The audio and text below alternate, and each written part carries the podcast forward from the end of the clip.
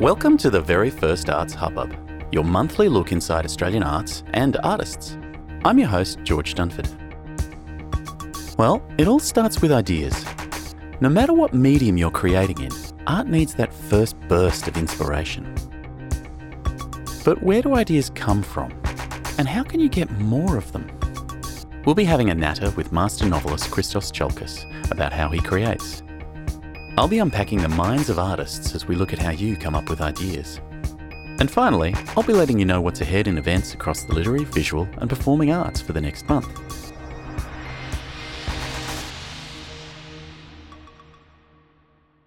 First up, our performing arts editor Richard Watts chatted with Christos Tsiolkas about writing and working across mediums and how he balances his personal and creative life. You probably know Christos through his novels like his first book Loaded, which he made into the successful film Head On, or his breakthrough book The Slap, but he's also a playwright, essayist, screenwriter, and film critic. His latest book Damascus might seem like a departure, but as Richard discovered, the book is still very close to home. We meet Christos in his Thornbury studio, surrounded by objects that inform and enrich his work. That map is, I found it in an op shop down the street here in Thornbury, and I remember it was the same map we had in, at primary school. So. Richard and Christos chat about the importance of place and practice in creating ideas. It's a really nice reminder of being a young kid, actually, when I when I look at that map. so you've got old book covers here. You've got images that speak to you that speak about you, about your history, about your writing, about your friends and family. How important is it to have a space like this to write in? Because when you were a younger writer, you didn't have a studio to call your own. No, look, I um, I did my first writing in the kitchen of a rented house, you know, or I would go into the backyard. I discovered the library really early on, and I think public libraries are one of those spaces that um, neoliberalism hasn't managed to erase. I think it is important to have a space that is away from home. I have been very fortunate to have a partner in Wayne who has always supported what I do in terms of writing. But I, there was a point quite a while back now, Richard, where I realised what was happening is Wayne would come home from work and I'd be at the computer and I was still in work mode. And I just didn't like who I was becoming because sometimes he would just, you know, he'd just call through the door, "How are you?" and I'd, I'd be grumpy because you know suddenly my my um, thought process had been disturbed. And we sat down and talked, and I just said, "Look, I think I need to rent a, a, a space." And originally, I, uh, the first space I had was a wonderful shared open plan office space in Brunswick, and I loved I loved that. I was I was there for, for, for quite a few years with some really good people. But then this this place came up, and it's a th- half an hour walk, maybe a little bit less from home.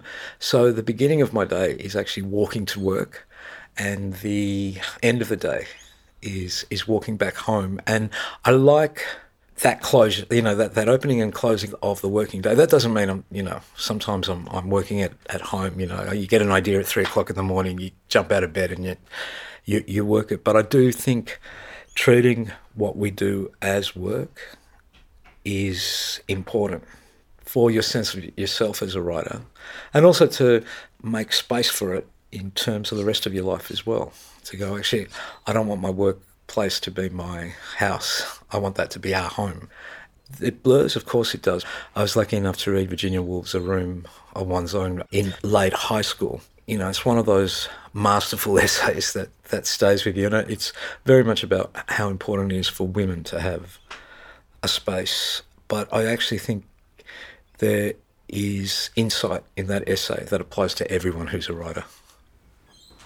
You're a writer of fiction. You're also a writer of theatre. You're a writer of non-fiction. You're a writer of screenplays as well. I'm also a film critic. Why that's important is that that's one of the areas of the work I do that is so enjoyable because I love cinema and to be able to try and communicate that love of cinema to readers and also you know when you love something you're often going to be disappointed to try and communicate why I'm disappointed in, in some of the films that I watch.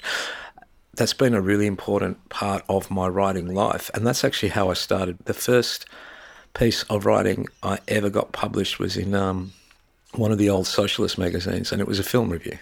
You know, for many of us, that's how we begin as writers, as, as reviewers. I fell in love as a teenager. Thank God for the public library. So, because I was obsessed from cinema from really early on, I would go straight to the cinema section when I went, into the library. And I came across the writing of Pauline Kael, the film reviewer. The snap of her writing, her muscularity as, as a writer was truly an inspiration. She was one of the early writers that made me want to write.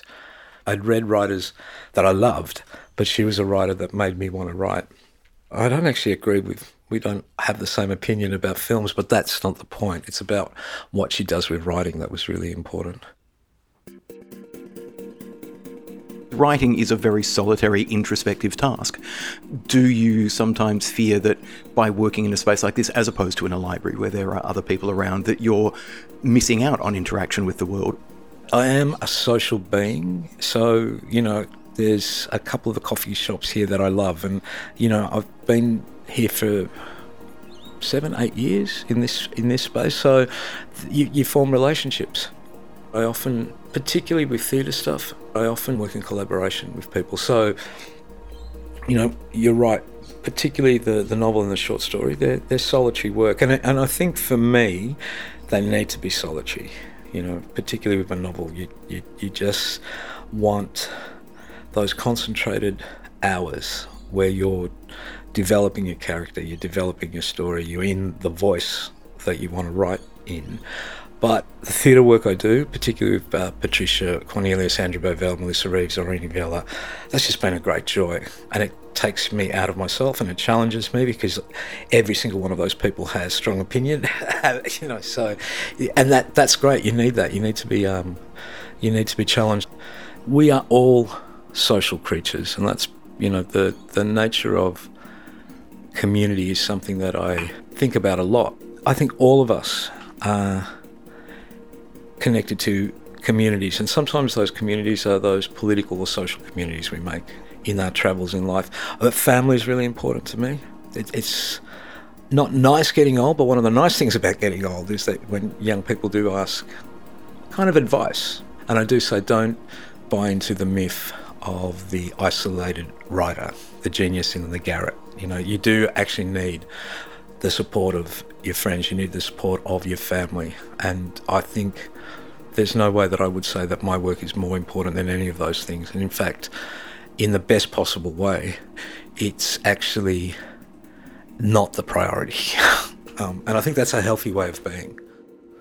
Speaking of family, let's talk about the origins of Damascus. When you came out, your mum gained comfort from reading St. Paul yeah. in the Bible which is ironic on one level because the queer community tends to hold up St. Paul as one of those, this is why religion hates us, this is why Christianity hates us, because of that line of St. Paul's about homosexuality. So there's a, a fascinating conundrum uh, that has inspired Damascus. Talk to us a little bit about that.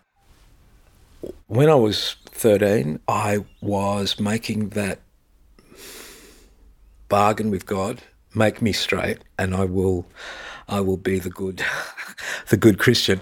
I could not read Paul because all I could read was that line in Corinthians, you know, you are you are damned, you will never enter the kingdom of love because you're homosexual. I mean there's a whole lot list of people who won't enter. But that's only one part of a whole range of writings of, Paul's. And so that conversation with my mother, this is a woman who did not have access to the education we have. So she did um, five years of primary school in the village. High school education was a dream for most Greeks, let alone a, a rural young girl. So her reading is not mediated through theory or she's just reading the words. And so when we were talking about her difficulty of loving her son, worried that her son would be. I, she was never worried about me going to hell. Mum's got an unbelievably profound faith, but she doesn't believe in heaven and hell.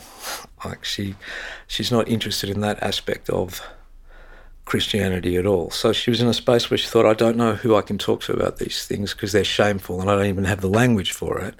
And she said to me it was actually reading Paul. She said made her realize that I have to defend my son because I love my son, and it also made me realize that God loves my son.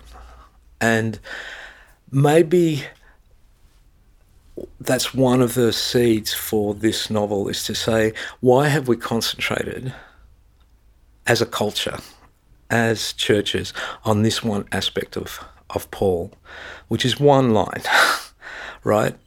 That comes out of a particular stress at a point in his life when he's trying to, um, this new community that's forming that doesn't even have the word Christian at that time. He's trying to corral it into his interpretation of, of what God is most of Paul's writings are about how is it that we live an ethical life. And that's what Damascus became for me to go, all right, there's all these various interpretations of Paul. That's the, Paul of history. There's the Paul of the Catholic Church, the Protestant Church, the Orthodox Church. The, there's the, the Paul that my mother read and this Paul that I read. There's the Paul that Israel Folau read. Who is this guy? so what does he mean to me? Because every book is your own struggle to make sense of the world. But I did frame the writing of this book as a series of questions, all being who is Paul? Some people, I'm sure, are surprised that you've written this book. It is set in the early days of Christianity, but there is a sense of Damascus being part of a continuation of themes that have been explored in your work to date. Questions of morality, for example, and questions of identity. In Loaded, Ari is challenging the morality of his family and trying to find his own. Slap is looking at the aftermath of a moral transgression, effectively. Do you feel that Damascus is a continuation of an exploration of moral codes in your writing, only this time the stakes are higher?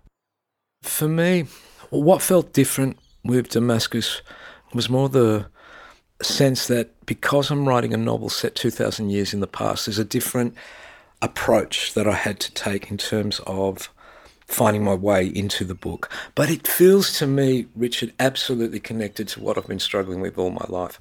And it's not very uh, complex. What is it to lead an ethical life? You know, that was there in Barracuda. That's the, the, the novel that precedes this.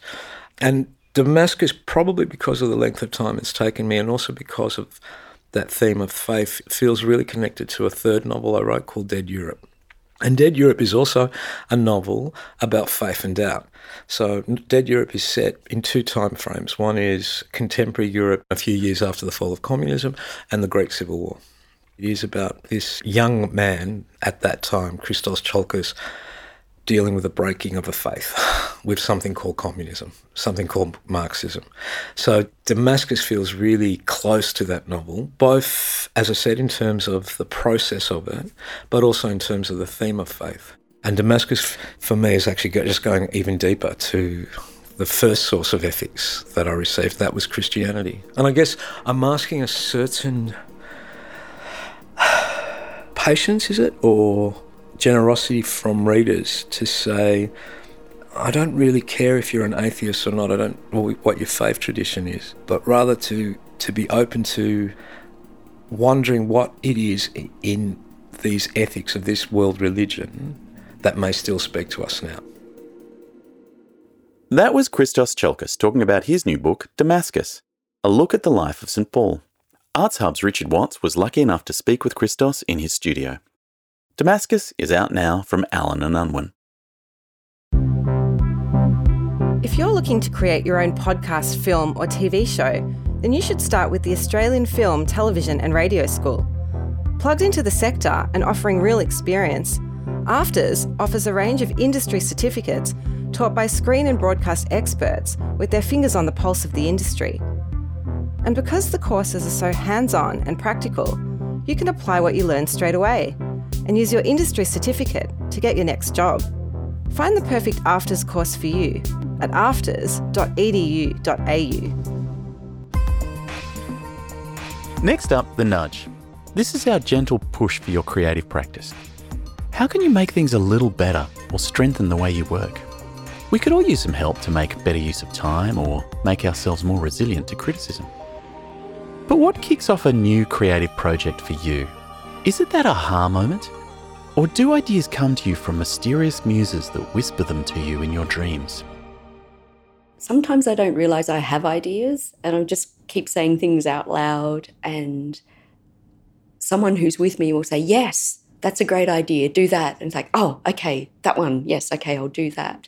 And then something might grow from there. Shags is a visual artist who works across printmaking, performance, projection, and audio. She's got a problem though with an upcoming exhibition, and she's looking at ways of kickstarting her creativity. A South Australian curator has asked me to be in a show next year, and I just, I've got a blank. So I know I need to sit down and do a bit of a just write out whatever comes into my head, put it on cards, do a bit of a visual sort and trust that something will come from that. This kind of brainstorming is a common way of breaking a block. Knowing that half your ideas might be terrible, but just keeping the ideas flowing. It's an incremental way of coming up with ideas, piece by piece, rather than that huge insight. Research psychologist at the University of Melbourne, Dr. Maggie Webb, sees this as a different kind of thinking to an idea. I would generally contrast problem solving with an aha moment to incremental problem solving, that step by step, gradual solving process. Maggie's research looks at those aha moments when creativity gets struck by that lightning bolt of a new idea, those moments that allow you to look at something from an entirely new angle.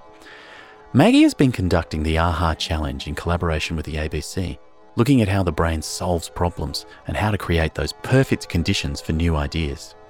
There are a number of things that allow good ideas to happen. If you get yourself into a state of positive affect, so by that I mean you're feeling happy or content, it tends to mean that you have diffused attention. So it means that you're paying less focused attention to everything around you. And it means anything that is around you can start to impact and start giving you creative ideas. There are lots of good examples of this diffused thinking, including meditation. For Shags, ideas come from a conscious decluttering of her mind at home. There's lots of time sitting in the backyard with a cup of tea and the cats, looking at the veggies, um, watching the birds, just making space to just be quiet and not having to fill your day with everything all of the time. Another solution is to take your problem on the road. So when you're feeling stuck, go for a walk. And as you're walking, you kind of let yourself unwind. You're not on your phone. You're just kind of listening and looking and hopefully getting into a bit of a happier state anyway. Walking, particularly in nature, is a way to find that diffuse attention state that lets ideas sneak up on you. Letting your environment spark different things and letting yourself go through memories and stuff like that, and your memories will spark different things as well. Memory is a great spark for ideas along with dreams. Maggie suggests waking early in the morning when you're closest to those dreams. People report a lot of aha moments in these times, so maybe keep a notepad beside your bed. For some of us, it's not coming up with ideas that's the problem. I don't think that ideas are some sort of sacred sacred thing. It's just, you know, sometimes systemically I have the capacity to come up with them and sometimes I'm too busy answering emails. Like many artists, Chris doesn't get enough time to actually create based on his many ideas. He juggles being a musician, performer, and dog owner. Chris has more collaborations and opportunities than he has time for, so an important step for him was quitting his job to dedicate himself to his music and performance.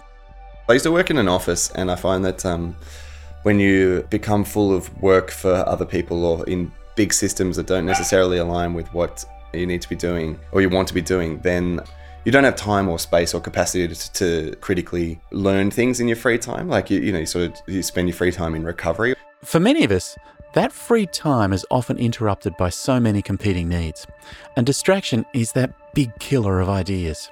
Every time you have that interruption, you have to start a thought process again. Even if you are halfway through a thought process, like that inertia is gone.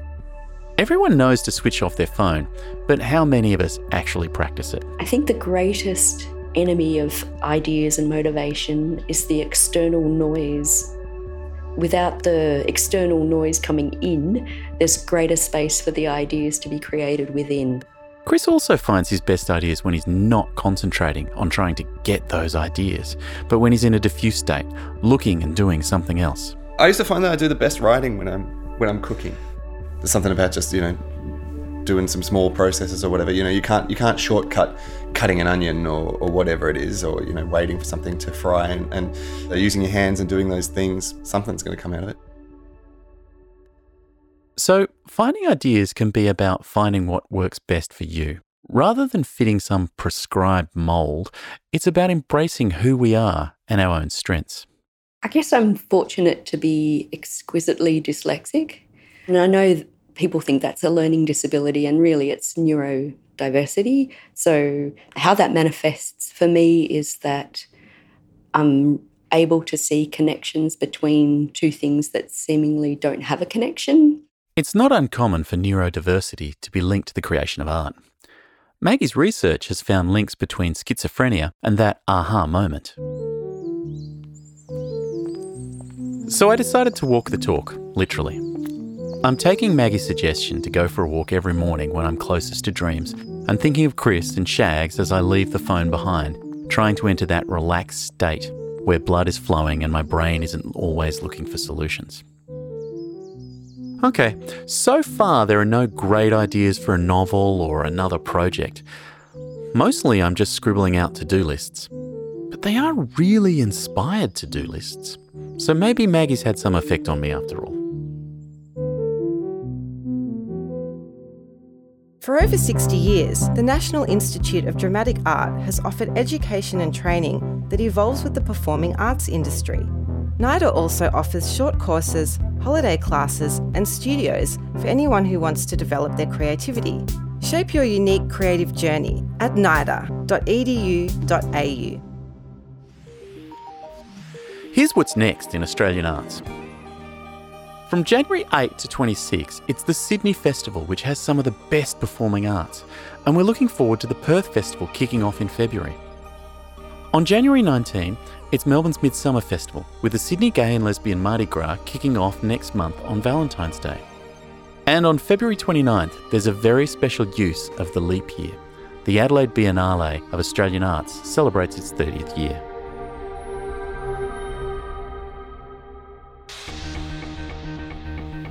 Thanks for letting us into your ears for the first Arts Hubbub podcast. And we'll be back next month with what's happening in the arts. Thanks to our guests Christos Tsiolkas, Dr. Maggie Webb, Shags, and Chris Endrey with his dog Chimpy for additional barks. The Arts Hubbub is produced by Michelle Macklem, Richard Watts, Sabine Bricks, and me, George Dunford. Our theme music is Chasing Waterfalls by Tim Scheel. If you liked what you heard, subscribe to the podcast on your favourite podcast app. And for all the latest in news and jobs in the arts, visit us online at artshub.com.au. This podcast was produced on the lands of the Kulin Nation. We pay our respects to Kulin elders, past, present, and emerging. Sovereignty has never been ceded.